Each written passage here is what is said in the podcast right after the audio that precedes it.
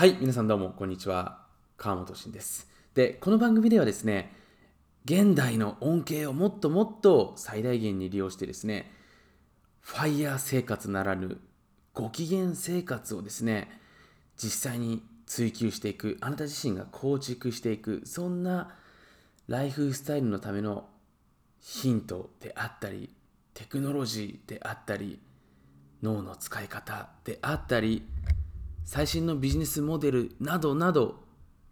私川本慎がですね2013年より世界中をぐるぐるぐるぐる回ってきた中で見つけてきた、えー日本にはないけれども世界にはある。数々の恩恵であったり便利な仕組みであったり最新の情報などなどを分かりやすくパッキングしてそしてあなた自身が自分自身の脳みそから生まれるような形で発信していく、シェアをしていく、そんな番組になっております。なので、ただあなた自身がインプットだけでなく、今回のこのオーディオを聞いている中で、あなた自身の中に湧き上がってくる新しい感情であったり、新しいイメージ、そして新しいアイデアをインプットと同時にアウトプットという形であなたの脳からどんどんどんどん湧き出てくる、そんな状態を作っていくためのレイディオになります。そして、この番組では、あなた自身の脳がこのオーディオを聞いた後も動いていく現実から何か新しい宝物を自動的に見つけていくようないくつかの仕組みが搭載されております。例えば僕自身が今あなたにあなたの近くに赤いものは何個ありますかと聞かれた瞬間いかがでしょうか？あなたの脳があなたの近くにある赤いものを見つけ始めたんではないでしょうか？このようにたった一つの質問によってあなた自身の今の時間そして未来の時間は変わっていきます。このレイディオではあなたの毎日がそしてあなたの人生がもっともっと自動的にハッピーになっていくそんないくつかのオートメーションなシステムをたくさん搭載しておりますのでぜひこのレイディオを毎日毎日少しずつ聞きながらあなたの自動幸せ創出装置を作っていけたらなというふうに思っております。それではお楽しみに。365日夏休み Tips ということで、えー今回はですね雨の日の過ごし方に関してね話をしていきたいなというふうに思っております。で結局人生ねやっぱりその晴れの日もあれば雨の日もあって曇りの日もあるわけですよね。で、僕自身、まあ、いろいろと世界中で、まあ、過ごしてきた。まあ、旅行だけじゃなくて実際にね、住んでみないとわからないというところで、まあ、1ヶ月滞在っていうのをですね、えー世界中いろんなところでやってきてみたんですけれども、まあ、やっぱりその、気温というか、まあ、天気っていうものと僕たちの思考、まあ、アイディアっていうのはかなり密接的な関係があるわけですよね。で、当然ながら、あの、まあ、赤道直下に近い国々の人たちっていうのはやっぱり、まあ、ラテンというかですね、非常に明るい方が多いわけですね。で、それとは反対にやっぱり日が、まあ、日照時間が短いような国々、まあ、北欧諸国にしろ、えーそういった国に行けば行くほどやっぱりそのうつ病になる確率も上がってくるということがね、えー分かっているわけなんですけれども、やっぱりその天気っていうものと僕たちのその心の状態っていうのは関係しているわけなんですよね。で、その中でね、僕自身こう雨の日っていうのがやっぱり、まあ、昔からのテーマで、その日本の雨の認識と海外の雨の認識がそもそも前から違うのがなぜなのかなっていうふうに思ってたんですね。で、これ、海外行ったことある方わかると思うんですけれども、例えばね、うん、北米圏、まあ、欧州もそうなんですけれども、雨雨の日に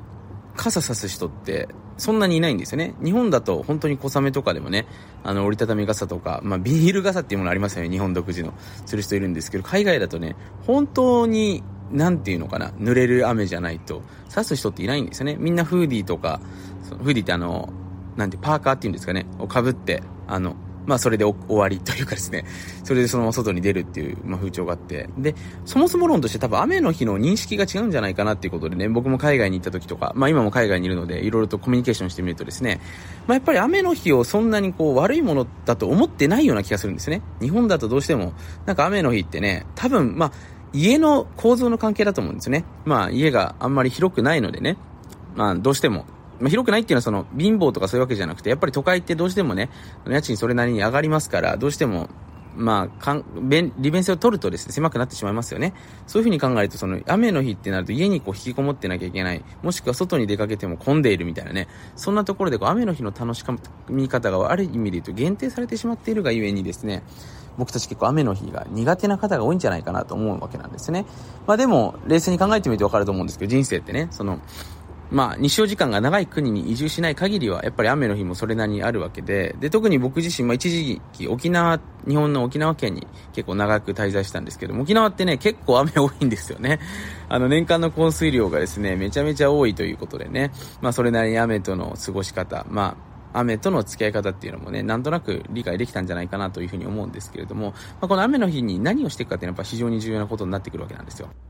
で、僕自身がですね、お勧めしているのは、やっぱりその雨の日って、その僕たちの人生にとって大事な太陽っていうものが出ないわけですよね。まあ、お天気雨は除いて基本的には出ないわけなんですけれども、でこの太陽によって、まあ、生じる僕たちの恩恵、例えばセロトニンが出たりとかですね、ビタミン D が合成されたりとかするんですけれども、そういったものがやっぱりね、少なくなってしまうので、僕自身は、その模擬、模擬体験ではないんですけれども、やっぱり太陽が出ている状態をですね、脳に錯覚させるようなことをまず行う必要があると思うんですよね。で、まあ、おすすめしているのは、僕自身はですね、まあ、ライトセラピーっていうものを、まあ、僕は、北欧でこれ学んだんですけど、やっぱりその太陽の力ってものすごい僕たちの心身に大きな影響を及ぼしているので、その太陽のルクスに近いようなものをですね、えー、まあ、人工的に作り出すような、そのライトセラピー、多分これ Amazon とかで売ってると思うんですけども、これをですね、えー、導入して僕は必ず浴びるようにしております、雨の日には。で、これ浴びるか浴びないかでやっぱ全然違いますので、で、あと僕自身は、その、雨の日だからこそ逆に体を温めたりとか、メンテナンスをしたり、読書をしたりね、その雨の日にすべきことっていうのをですね、もともとストックしてあるわけなんですよね。で、これがやっぱり作ってるか作ってないかっていうのは結構大きな差になるのかなというふうに思っていて、例えば見たい映画リストとか、その自分の勉強したいものリストとか、読書したいリストとか、その雨の日だからやっぱりできることリストっていうのをですね、先に作っていくことっていうのをお勧めしてるわけなんですね。僕もね、10代の時とか、まあ、20代前半の時っていうのはですね、まあ、雨の日も晴れの日も関係ねえっていう感じでね、やってたんですけれども、ある時期からやっぱりね、晴れてる日っていうのはそれは財産だなって思ってですね、まあ、晴れた日には、まあ、単純な話なんです外に出て、いろいろとその、まあ、冒険したりとかね、あの、研究したりしていく。要は地球、外宇宙を研究していくわけですよね。で、雨の日は内宇宙って感じで内側をどんどん掘っていく。まあ、自分の思考とかね、自分がなぜこういうことやってるのかとか、最近目見つけた感覚器官を、ちょっとこう、自分でもって味わってみようかなって、やっぱそういうバランス感っていうのは結構僕大事になってくると思うんですよ。日本だとまだその雨の日っていうのはどうしてもネガティブなものでね、何かこう雨の日ってどうやって過ごせばいいか分かんないって方が多いと思うんですけども、先にリストアップしておいて、で、えー、気分自体がやっぱ落ち込みやすくなると思うので、それにおける、まあ、ビタミン D3 ですね。ビタミン3、D3 ってものと、あと、ライトセラピー。まあ、僕は、今ね、住んでるとこにサウナがあるので、まあ、サウナに入るんですけど、いつも。まあ、そうやってやっぱ体温めたりすると、やっぱ気分も上がりやすくなるので、うん、まあ、室内でできるなんかエクササイズとか運動っていうのも結構おすすめなんじゃないかなというふうに思っております。まあ、半身浴とか、だからそういった意味ではいいかもしれないですね。エプソムソルトを入れて体を温めやすくしたりとか、そういうふうにして、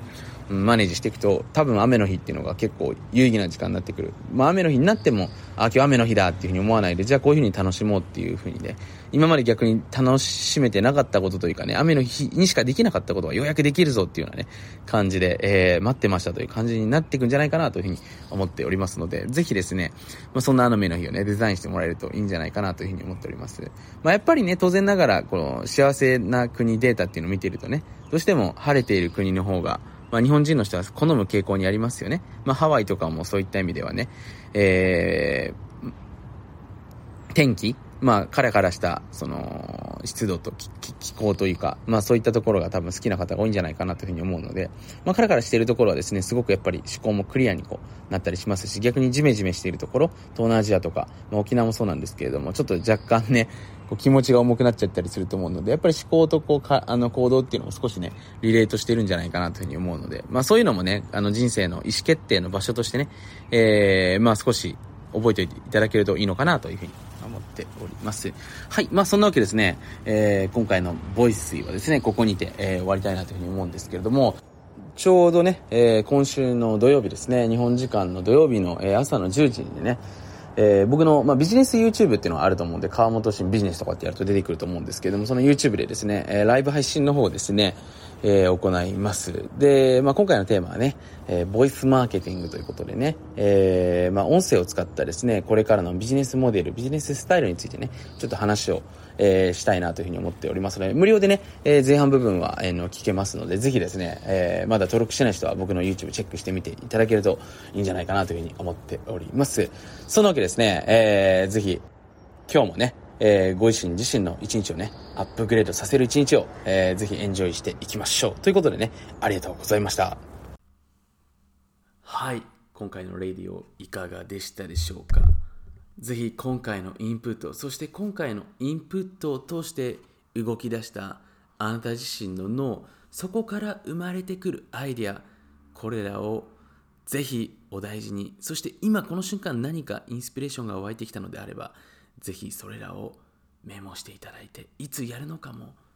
今この瞬間に決めていただければこのインプットの時間が未来を作っていくそんなリズムになっていきますのでぜひ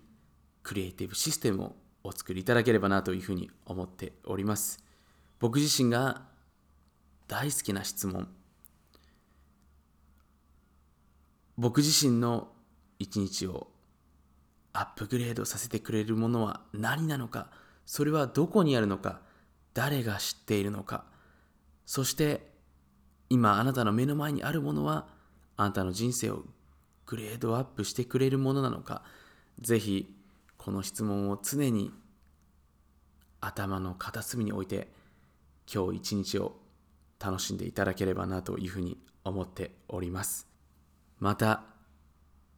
世界のちょっとやばい裏話であったり数々の表には出てこない裏技をどうしても知りたい。欲張りなあなた自身はぜひ川本真の裏ビジネスメールマガジンかっこ無料をチェックしてみてください。僕自身が2013年より世界各国を訪れて発見したさまざまなツールであったり会社の使い方であったりビジネスのちょっとグレーな立ち上げだったりそして最新のビジネスアイデアだったりマネタイズの手法などなど多岐にわたって SNS などではお話しできないようなちょっとグレーなお話をしておりますのでぜひそんな新世界を覗いてみたいあなたはこの音声の下にある URL をチェックしてみてください。それではまた次回お会いしましょう。ありがとうございました。